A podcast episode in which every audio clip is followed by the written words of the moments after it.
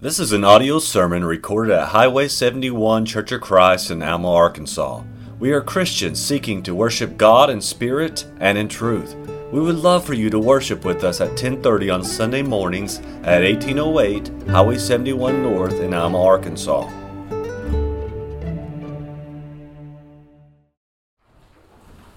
As many of you know, I'm not a huge fan of technology. However, our iPhones did the job this morning, didn't they? We're all here. They automatically move the time properly, right? And our alarms go off when they're supposed to. And job, we're here. That's good. Uh, also, I appreciate uh, the song leaders this morning. And uh, Derek, appreciate your prayer. And it is uh, a great honor. It's a great privilege to be able to express God's word to you the best I can. And I pray that I can continue this trend of worship that we've started this morning. So, uh, this topic that I'm going to speak on this morning has been something that I've been chewing on for for quite a while now, and it's and it's it's been tough because I've had to try to apply it to my life and see areas in my life where, if I'm honest, I have uh, not done a very good job. So that self examination part has been difficult. I've had to walk my life out while trying to apply this principle or while trying to apply this, this quality. Uh, what we're going to talk about this morning is highly complex and widely misunderstood. But I'll ask you this morning who in here claims to have knowledge? Who in here claims to be great at what they do? We have a lot of talented people in here. I know. There's a lot of talent in this room. Maybe you're the smartest person in here. You know, there is one person that's the smartest in this room. you ever thought about that? That's probably good if you haven't. But there's one person in here that's the smartest. And there's one person in this county that's the smartest. And one person in the United States that's really the smartest. And then even Beyond that, there's one that's even the smartest in the entire world. Could you imagine being the smartest person in the world? Well, if you are the smartest person in the room this morning, I challenge you and say that your wisdom, your abilities are nothing. If you and all of us don't understand and get what I believe the one thing that God wants us to understand.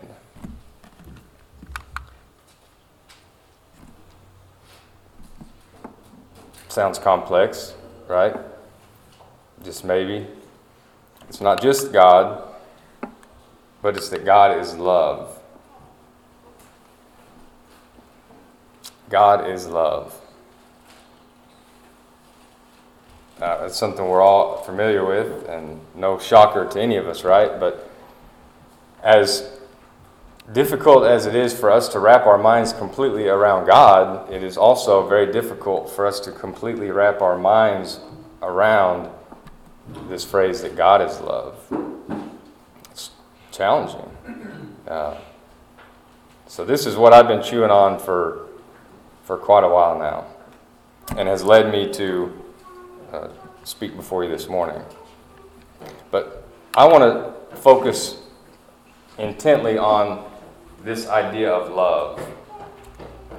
This one word that I believe we in society today have taken into a butcher shop like we would a, a, full cow, and we've dissected it, and we've butchered it, and we've broken it up, and we've destroyed and changed completely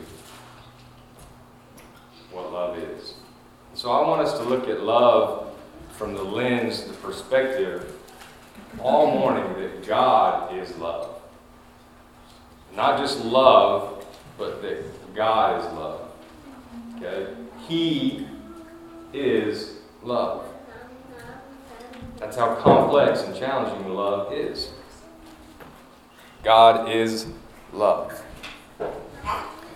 Now, before we get into what love is, we'll talk about that. I want to talk about why is love so important? Obviously, it's important because God is love and He's important.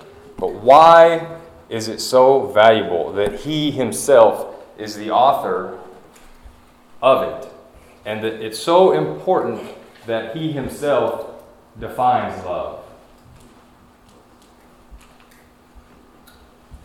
Why is it so important? Why is it so valuable?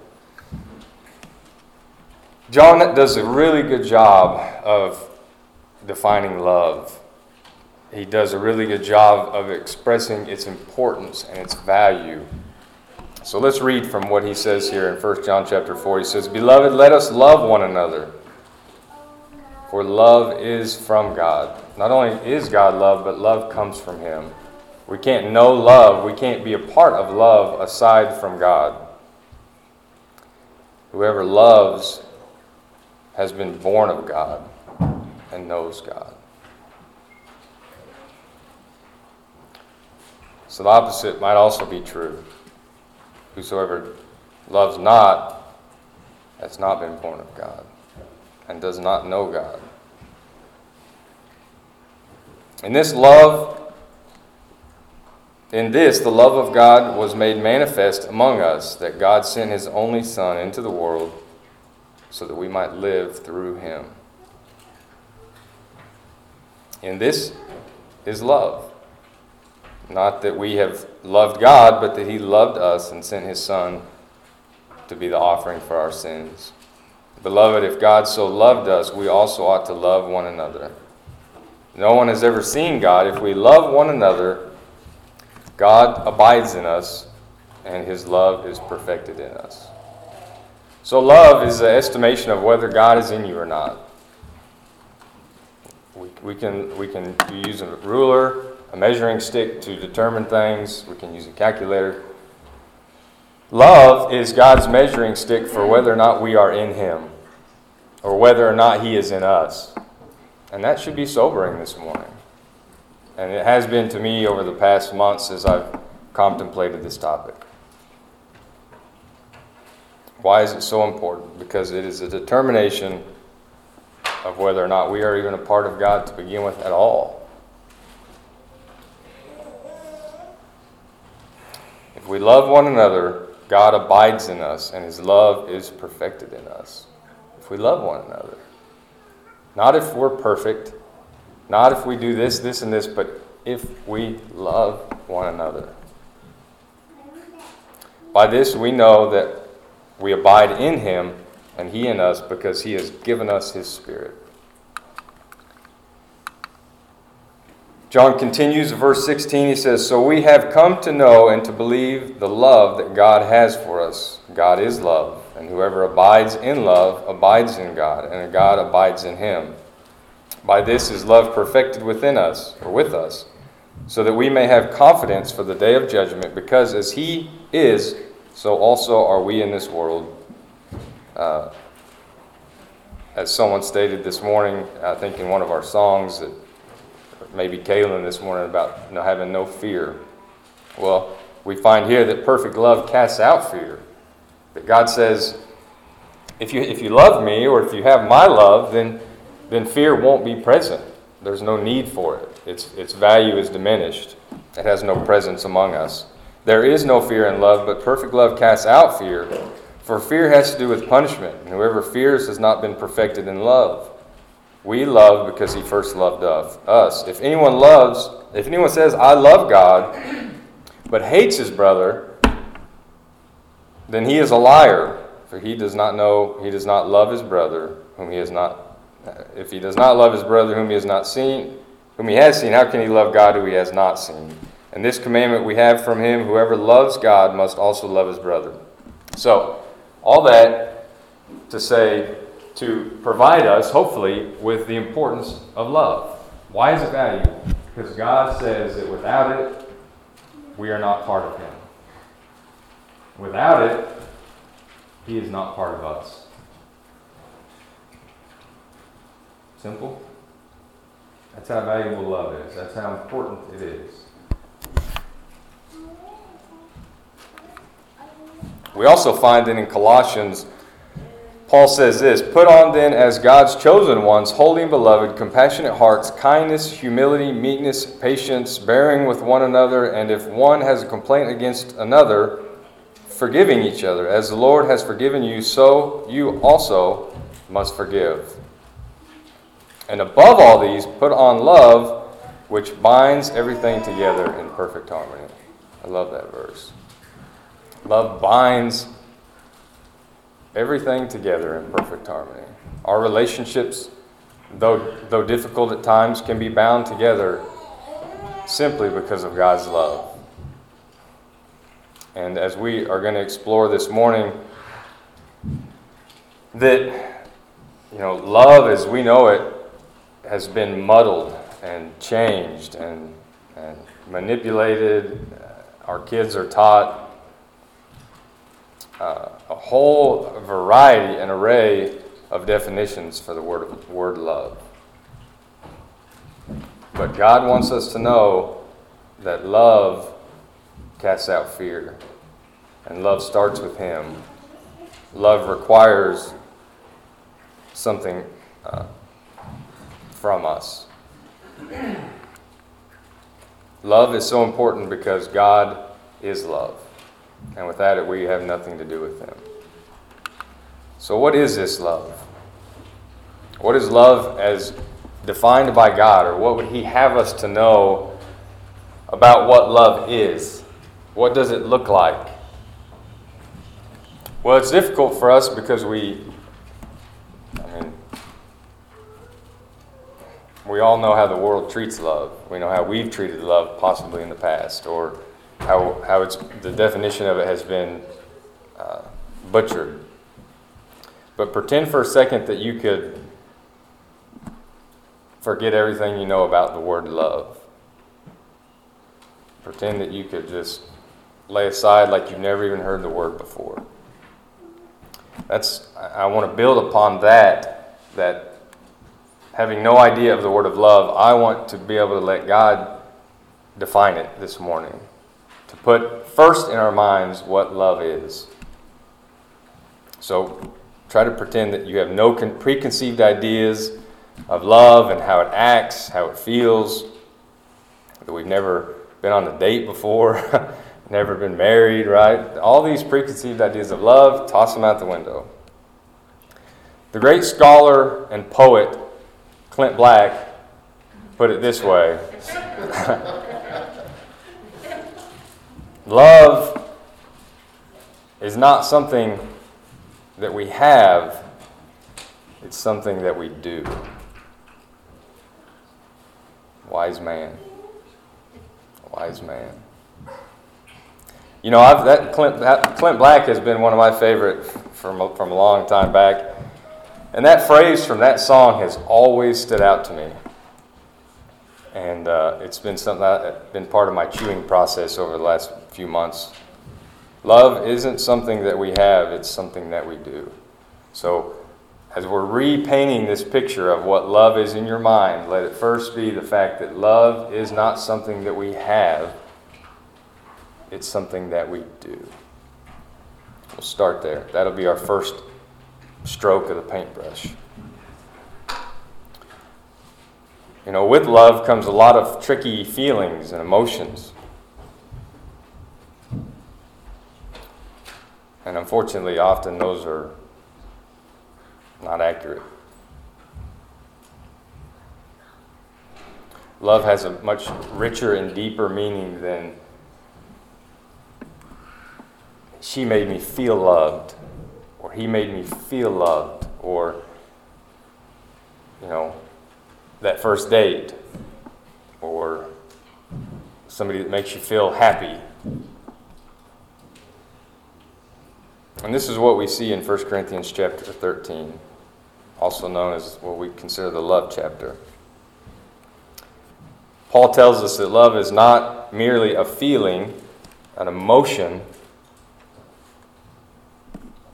but it's more about how we relate to others how about how we relate to others. So let's look at 1 Corinthians chapter 13. And as I say again, as I've been chewing on this, these verses have challenged me more than ever, probably in my life. Uh, because this, this throws the idea that love is an emotion, it throws it out the window. It's gone. So, as we look at what love is defined by God, I ask you, do you love? Do you really love? Do I really love? Love is patient. We're painting a picture. And kind. Love does not envy or boast. It is not arrogant or rude. It does not insist on its own way. It is not irritable or resentful. It does not rejoice at wrongdoing. Love rejoices with truth. Love bears all things, believes all things, hopes all things, and endures all things. That's God. That's why God is love.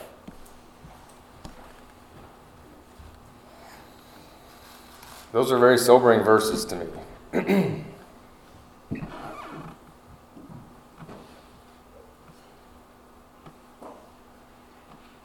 As I sit there and look at those verses, I wonder if it paints a picture of me.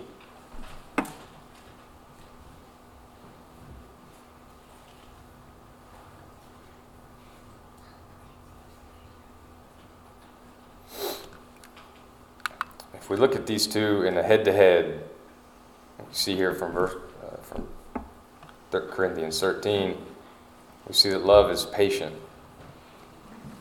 it's kind, it's truth. It embraces these things: resilience, faith, hope, endurance, perseverance. Hope encompasses, love encompasses all these things. But it resists some other tendencies that mankind have. Do any of us struggle from any of these following? Envy, boasting, arrogance, rudeness, selfishness, anger, resentment and wrongdoing. Love stands in opposition to those. Stark contrast, day and night.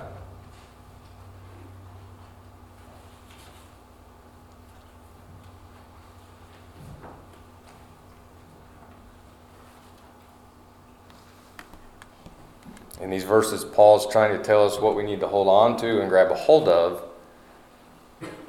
what we need to let go of. And hopefully empowers us to learn to respond in true love instead of emotion. Because if we're honest, the ones on the right oftentimes are, are felt out of emotion.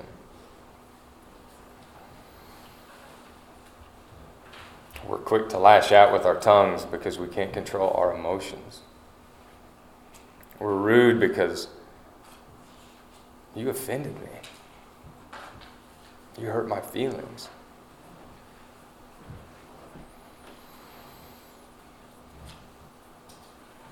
And I can justify wrongdoing because you did wrong to me.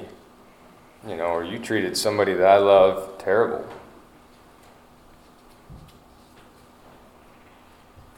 In the world we live in today, you can still love and and possess all those characteristics on the right and be just fine. But not according to God. Not according to His definition and standard of love. And that's the one I want to get right. I don't want to be led, I don't want to be owned, possessed by these things on the right because the love of God is not perfected within me.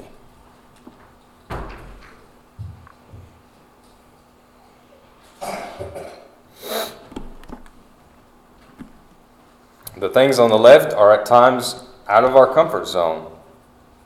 Sometimes they don't make sense to us. Amen? I mean, you, you hit me in the face, and I tell you what, if, if, if I'm still awake, if you hit me hard enough, but I'm still awake, if there's not a right hand coming back at you, be surprised. Right? Because our tendency is to fight back. If I can respond by turning the other cheek, that would be true love from God. But my tendency is going to be to throw you a right hook.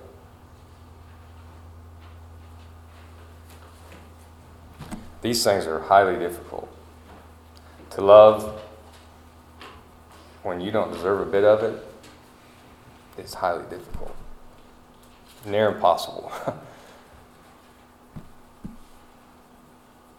and challenging at every corner.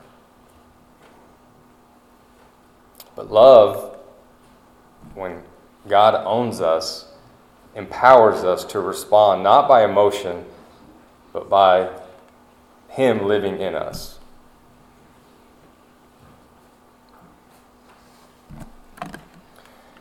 And one of the most challenging parts is that love isn't always fair. I think that's really important that we understand that. It's not fair. It doesn't seem fair that that I have to be, you know, bear all things. That I must I must bear. You you got to bear my bad qualities at times. That I might offend you tremendous, you know, in, in a horrible way, and that you still have to look upon me with the love that God has for me. That's hard. It's hard. Love is not fair. It's not fair to us at times. It's not. And I'm thankful to God that it's, it's not fair. And I mean that it doesn't always feel fair. Right? It doesn't always feel fair. It doesn't, it doesn't feel fair that we might turn the other cheek or that we might you know, someone comes and takes something from us, we, we offer them more, right? That doesn't, it's not fair. And so often, you know, we, we respond out of a natural emotion of self preservation. We'll get to that. C.S. Lewis, one of my favorites, says that we love, he defines it this way. He says, we love the love we are commanded to have for God and our neighbor is a state of will, not of the affections. I like the way Clint Black said it better, but that was pretty good too. So, almost the same thing. So, why is love, why is it so difficult? So I say, why, why, is, it, why is it challenging? What is the biggest, what stands in our way from loving the way that God wants us to? Any idea? And what keeps us? What makes it difficult when someone offends us to respond out of love instead of anger? What makes it difficult? What about us is makes why is it so hard to suffer but not to revile back? Why is it so difficult? Anybody any any ideas? This is what the Bible tells us. It's that because it's the love of ourselves that makes loving others so difficult. It's because we love ourselves too much. So I want to give you some interesting verses about self love, so called self love. I want you to notice that the Bible never directly tells us to love ourselves. That's interesting. You search the internet and uh, self love and, and books and about self love, and but I don't know that the Bible ever tells us to love ourselves. I, I will say that it indirectly says it by a few verses that we'll get to in a second. Uh, we take care of our own needs, right? Would anybody argue with me? We take care of our own needs. They are a priority. Uh, we put ourselves first, our welfare, our needs, our desires, our ambitions. they, become, they come first, even before God at times, but certainly before others. The problem isn't that we don't love ourselves in society. The problem is that we love ourselves. My argument is that the problem is that we love ourselves too much. Too much. That's my argument. And I believe God's word is clear on that.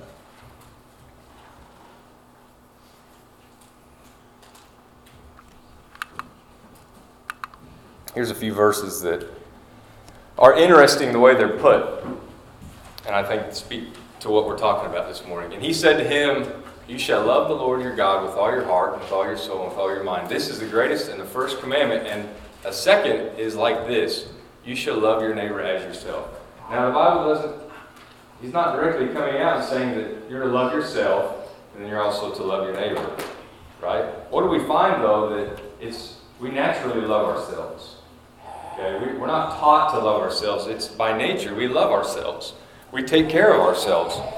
We protect ourselves. But the Bible does say that we are to love others as we would love ourselves. The golden rule. Everybody knows it. But do we truly live by it? I found that I don't. Uh,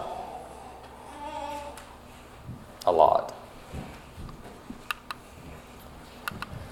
Philippians 2 uh, speaks to the same thing. It says, Do nothing from selfish ambition or conceit, but in humility count others more significant than yourself. Let each of you look not only on his own interests, but also on the interests of others. He doesn't say don't, don't look on your own interest. He doesn't say, you know, let yourself starve while you feed everybody else. He says, but look, as you look at your own interest, as you care for yourself, also care for others.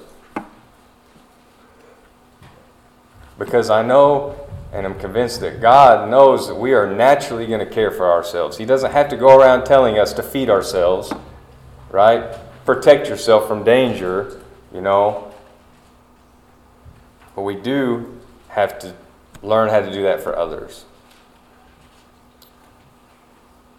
This word conceit means excessive pride in oneself. Do nothing from selfish ambition or from excessive pride in yourself. So I believe that the greatest hindrance for truly loving the way that God intends for us to is the love for ourselves, our own conceitedness.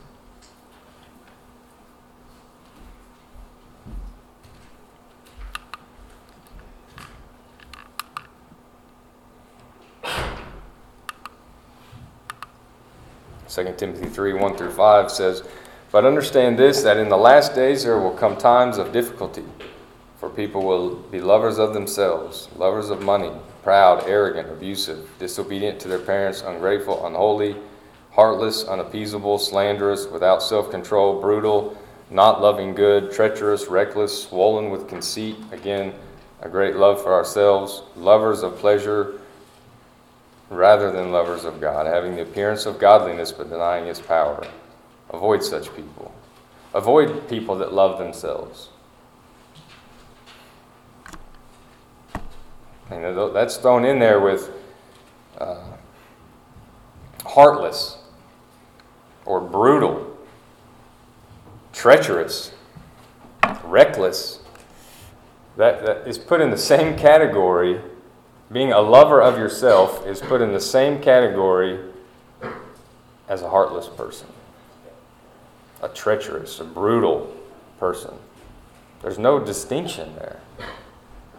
These are in opposition to God, and opposition, I believe, to the whole reason that He put us here.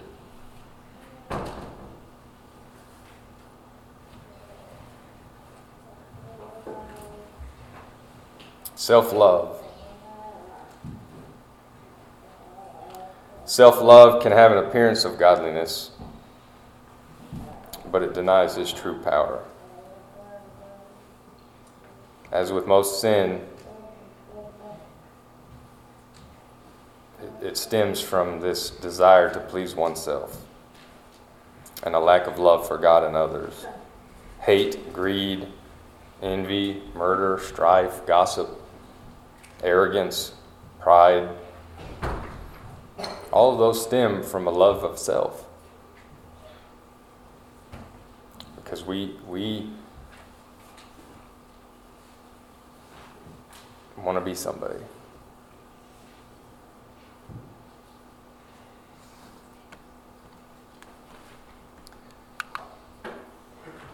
Tough love. This phrase uh, I've used in the past, uh, some of us have. I really don't like the connotation behind it, though. Uh, it almost has a negative, to some people, it has a really negative connotation, like, well, tough love. You know, that's, some people don't like it. But what I want to look at this morning is that the love of God can sometimes be tough. I want to paint a picture of what love can look like. Some difficult love. I think it's important that we be real and honest about how love is used. And that it's not butterflies and rainbows and sprinkles and pixie dust.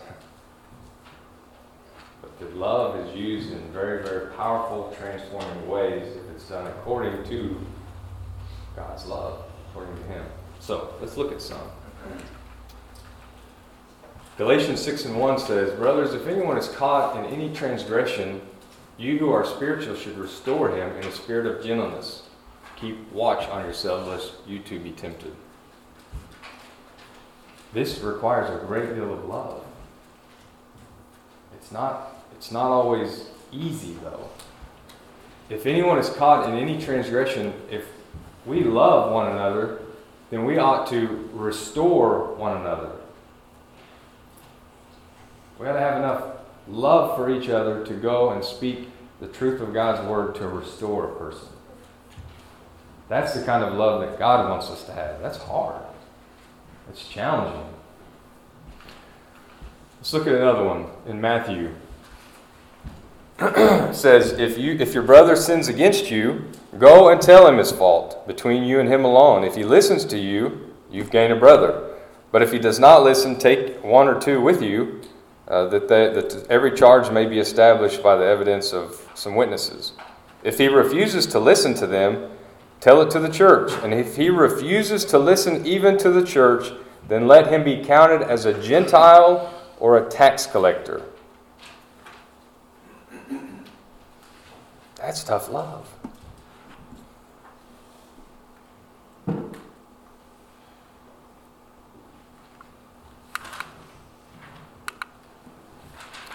First Corinthians 5, first six verses. It's actually reported that there has been sexual immorality among you, the kind that even the pagans don't tolerate. It. And you are arrogant because you ought to be mourning. Let him who has done this be removed from among you, for though absent in body, I am present in spirit. And as if present, I have already pronounced judgment on the one who did such a thing. When you are assembled in the name of the Lord Jesus, and my spirit is present with the power of our Lord Jesus, you are to deliver this man to Satan for the destruction of the flesh, so that his spirit may be saved in the day of the Lord. Do you not know that a little leaven leaveneth the whole lump? Now, I say all this because this is, this is love. Right? This is not the kind of love that the world teaches. This is hard. To have this kind of care and compassion and love for somebody that you can deliver their soul to Satan that he might be restored. That's hard. Man, that's hard. But this, this, is the, this is the picture of love that God paints that we have got to get right.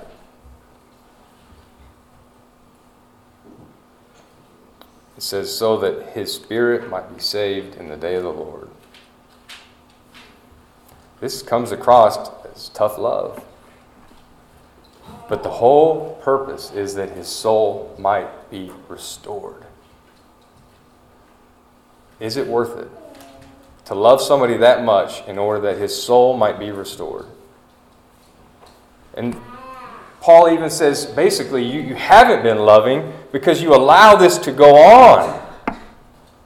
And I believe he says the last verse there because he says, you, you not only have you not shown him love by correcting this, but you have not, you have allowed the entire congregation to suffer and to be at fault.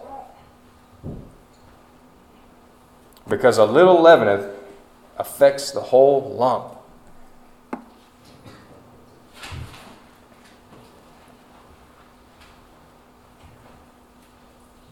That's hard love.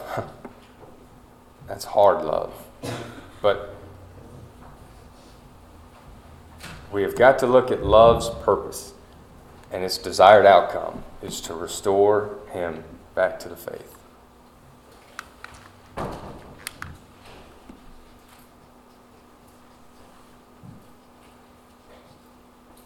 There may come a day where we have to remove somebody from this church in order that their souls might be restored. I don't say that judgmentally. I hope you know that. But I really want us to understand this idea of love as God intends for us to. We have an obligation or responsibility to protect the flock. For one, right, we owe that to the flock. That this leaven doesn't spread and leaven it the whole lump. That's but God wants us to have that kind of love that does hard things, that challenges what's easy and comfortable to us. Second Thessalonians says, For we hear that some among you walk in idleness, not busy at work, but busy bodies. Now, such persons we command and encourage in the Lord Jesus Christ to do their work quietly and to earn their own living. As for you, brothers, do not grow weary in well doing or do not grow weary in doing well or good. If anyone does not obey what we say in this letter, take note of that person and have nothing to do with him, that he may be ashamed. But listen, this is the crux, this is the kicker. Do not regard him as an enemy, but warn him as a brother. That is that restorative property that we are trying to get after here. And I, you may wonder, well, what's he getting at? I'm not saying that about any of us. I'm just saying that we have got to have a proper perspective on what love really is and what it looks like. And to do it God's way the best we can. It is important to note that he says, do not regard him as an enemy. Don't, don't berate and, and throw him out and say, I want nothing to do with you ever again. But we say, we want better things for you. In order for that to happen, this has to happen. Warn him as a brother. Some tough love we find in 2 Samuel. This is some tough love. We'll paraphrase a little bit, but Nathan comes to David uh, tells him a little, little story. There were two men in a certain city. One was rich and one was poor, and the one had all kinds of stuff and many flocks and herds. The poor man had nothing but this one little lamb that he had bought. So if he was poor, he bought it. It was a big deal. And he brought it up and he grew it up and he fed it out of his own, off his own plate and he let it drink out of its own water and he let him sleep with him, which is gross. But this is what the guy, that's the proof of how much this, this little ewe, ewe lamb meant to this man. This is how valuable he was. But this certain rich man had a, had a visitor come and the rich man didn't want to take one of his flock and sacrifice or kill and to take care of this visitor. So what he does is he goes and gets the ewe or the lamb from the poor man. Kills it up. Let's have dinner. And David how dare he? You know, he's irate. It says in verse 5 David's anger was greatly kindled against the man, and he said to Nathan, As the Lord lives, the man who has done this deserves to die. He's furious. I want you to listen to Nathan's next statement of love. David, that man is you. How hard would that have been to say to a man that could take your life in an instant? He said, David, that man is you. But why, why did he love him so much? So that he might be restored to a right relationship with God.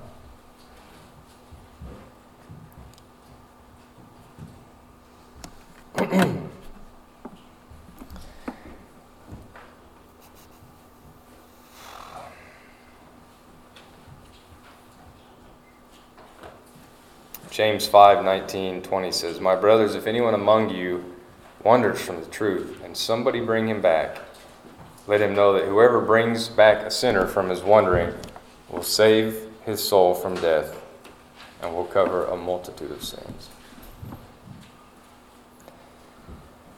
Love can be hard. Love can even not look like love at times. That's what's difficult about it. You know, applying God's love doesn't always look like love because it doesn't always feel like love to receive it. You know, you kick me out of the church because of a, a grievous sin. That's not going to feel like love to me. I'm going to criticize and mock you and say, You consider yourself a Christian and you treat me this way? That's why it's so challenging. And we have to be, we have to do it, we want to do it God's way the best we can. Over and over again, we find that if somebody wonders, they need truth and they need love. They need truth and they need love.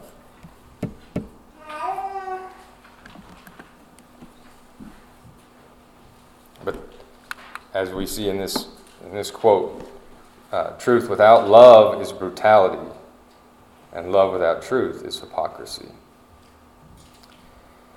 So, as we, as a church, and in our lives, in our relationships, as we apply love, let us understand the importance of applying truth with it.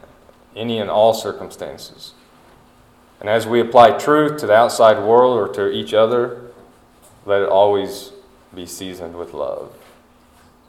I cannot stress that enough as we love the best we can, even in difficult situations like Nathan just experienced, or as we read in, in the last few verses about requiring uh, somebody to leave the church, to not have anything to do with that person, that their soul might be restored. Love and truth have to be married.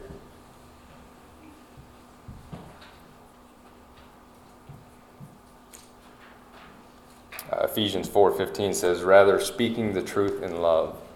And oh, how important it is to speak the truth in love, and also to have the love that we ought to have, but in truth. Um, probably the most difficult aspect of love is that it's painful. You don't think of love as being painful. As a matter of fact, in society, it's almost opposite, right? Like, we equate you know, if, if it does hurt, then it's certainly not love. You know, if you say something against me that, that or call me out on a sin, well, that's not love. That's you know, you're arrogant. You're prideful. How dare you call out my sin? But I'm here to say this morning that love can be painful. And I tell you, because love is who Jesus was, and love is why he hung on that cross. It was painful, miserable. Not for one second could Jesus have thought, but this isn't best for me. Not for one second could he have that thought. Because love does not think that way, it can't.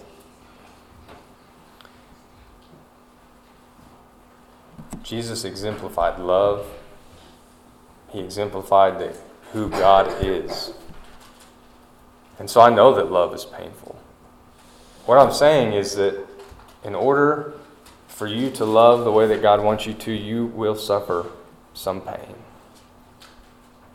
You have to put your flesh aside and what feels good to you and say, Yes, Lord, I'll take more. It's, you know, I stand up here, hate to say it, but it's true. Love is painful.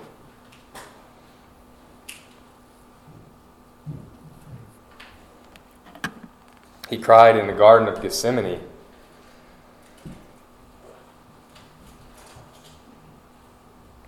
Yet he obeyed his Father's voice to suffer because of love. Love is going to be painful.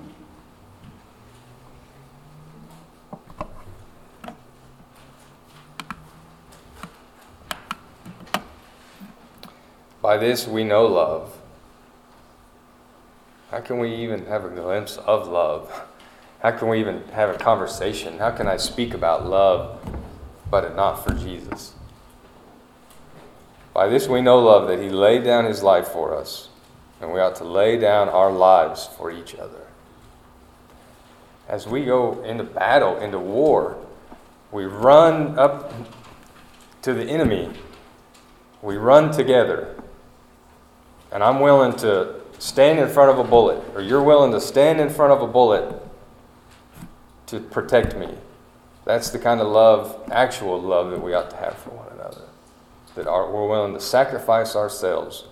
Now, it's easy when we stop and put it in terms of, well, you know, ah, I think about like, well, if Dwayne's if, if Dwayne's on the road and I see a bus coming, I will run and I will push Dwayne out of that way of that bus, even if I get run over.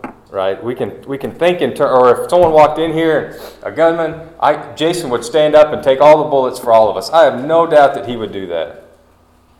But what's difficult is when we say, Will I be will I allow myself to be lower than this person in order to be loving? Right? Or will I allow my feelings to be hurt or my pride to go away in order that I might love the way that God intended?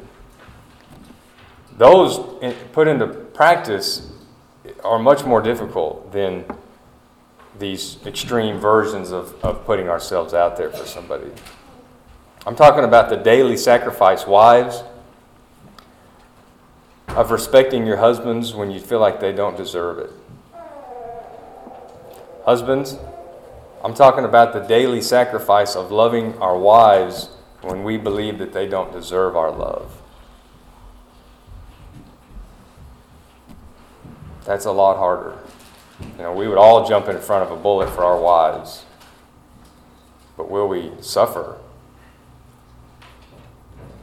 at times where we allow our pride, our arrogance to be put aside to love our wives.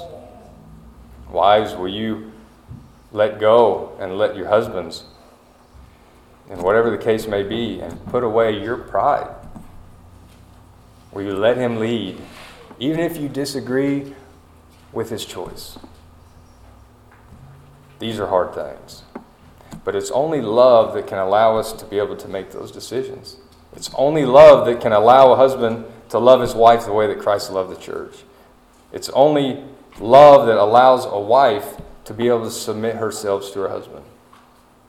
It's, it's love is the motivation behind that. Not because I'm good enough at loving or that you're good enough at submitting. It's love. Love propels us to be able to do those things.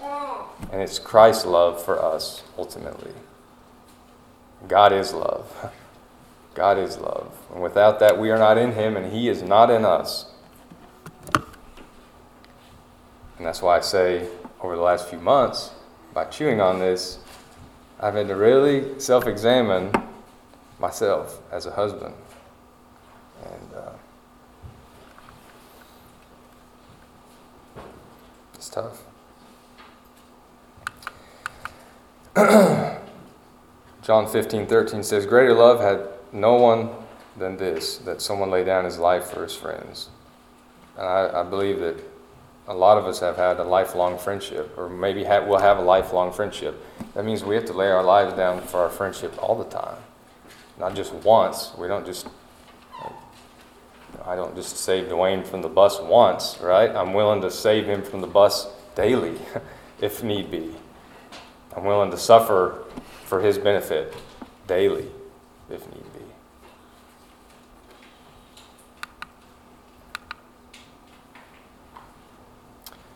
Uh, love is hard. Love doesn't make sense and it can be painful. I know this because this is what we're told in uh, Matthew 5. It says, You have heard that it was said, You shall love your neighbor and hate your enemy. This makes sense to us, right? It, it the flesh, it appeases the flesh, it feels good. Uh, the person that deserves love, it's natural. I want to show love.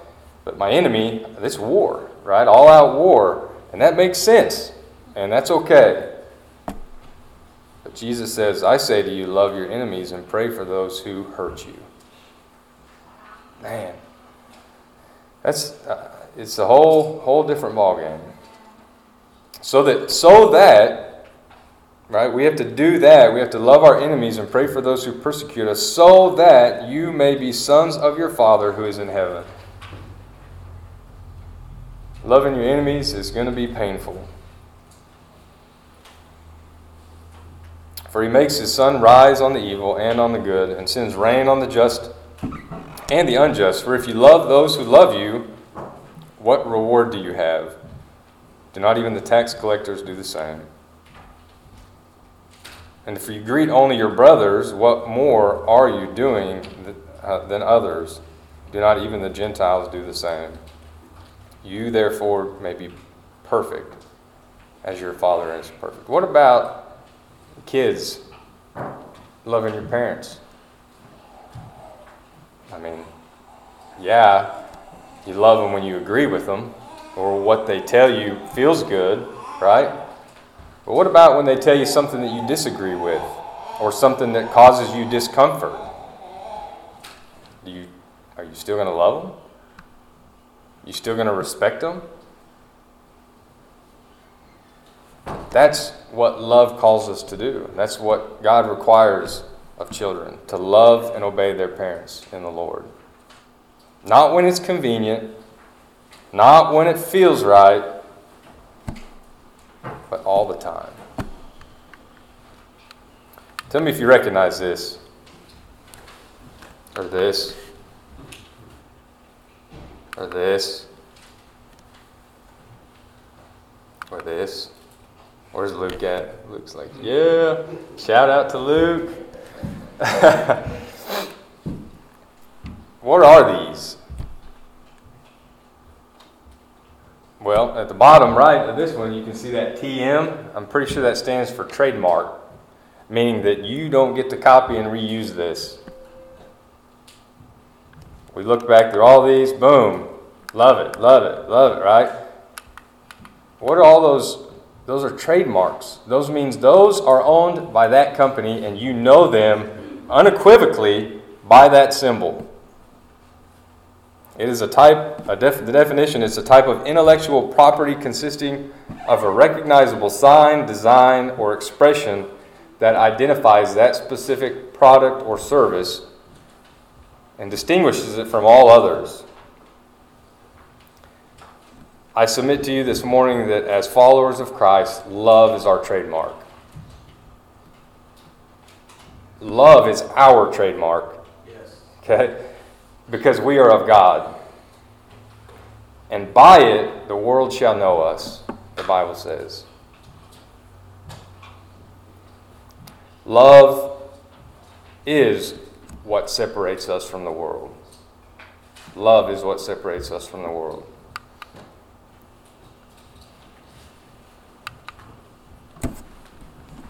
Here's our trademark. A, a, new commandment I give to you that you love one another just as I have loved you. You also are to love one another. By this, all people will know that you are my disciples if you have love for one another. You know, I've always thought that, you know, when we're made in God's image, I've always kind of, you know, we can't really fully wrap our minds around that. We don't know exactly what that looks like. But I've always thought that it's like this God is a spirit, and we have a spirit. and I'm not saying that that's not true or accurate, but for the first time, I've, I've realized that I, I believe that it's love as much as anything else. Our connection to God is who He is it's love. What other creation that God made has the ability to love as we do? Similarly, we have a spirit, a soul. Unlike any other creation God made, we have the capability of loving. And that has been a profound thought to me that love is possibly one of the strongest connections to God. And He gave it specifically to us. Now, I want to ask you some questions. A little self examination here. You think, oh, I love, I, I, love my parents, I love my wife, I love my kids, I love uh, some of my coworkers, I love, you know, minus most of the people driving other cars on the way to work, I do a pretty good job of loving people. We're going to do some self examination. So I ask, do I only love when I see a personal benefit?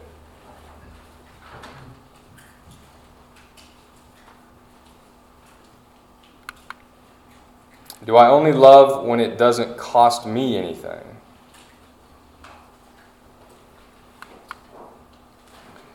Do I only love when it doesn't hurt? Do I only love when it's convenient for me?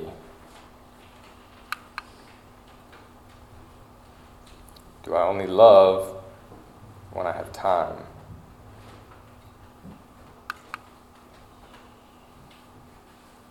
Do I only love when I feel loved?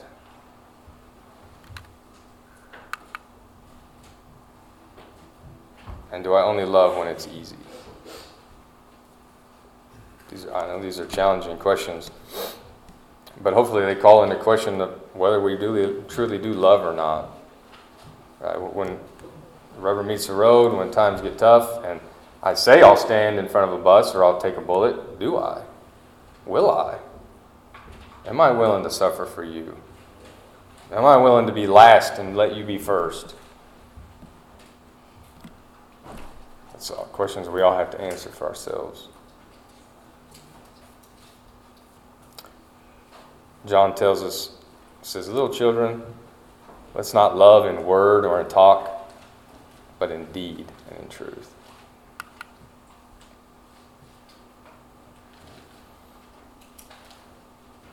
Be on guard, stand firm in the faith, be courageous, be strong, and do everything in love. Love is what binds us to God. Love is hard and it can only be accomplished through Christ. I believe that's why Jesus said, No one goes to the Father except through me. And we read earlier that without love, we have no connection to God. We have no connection to Christ without love. Romans says an interesting phrase that I think I find really cool. He says, To owe no man anything except love. Love that. Oh, no man anything except love. What does that mean? I am I am indebted to you. My love. I am in debt to you, my love. I owe that to you. You know, a lot of us, like myself included, I don't if I owe somebody anything, money or what, I want to give it to them because I don't want that hanging over me.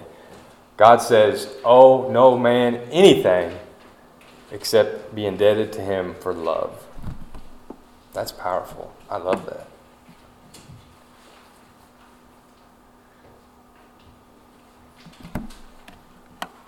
He says, he goes on to say, for the, for the one who loves another has fulfilled the law.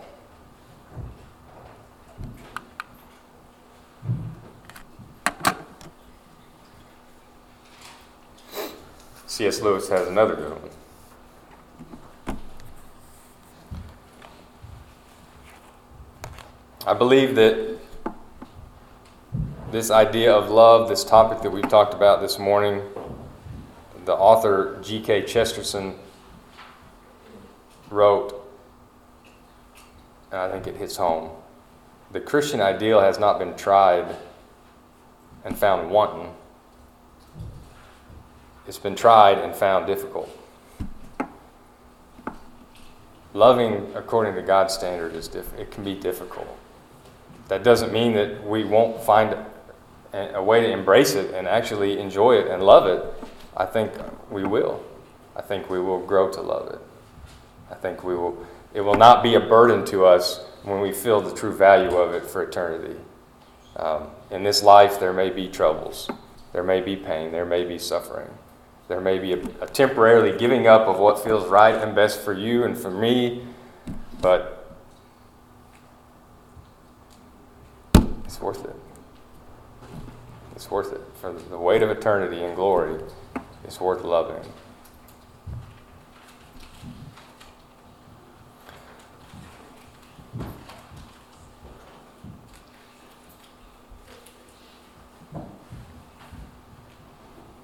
Hopefully, this gives us a proper biblical perspective on love. And hopefully, it's straight from God's Word and could not be more than truth.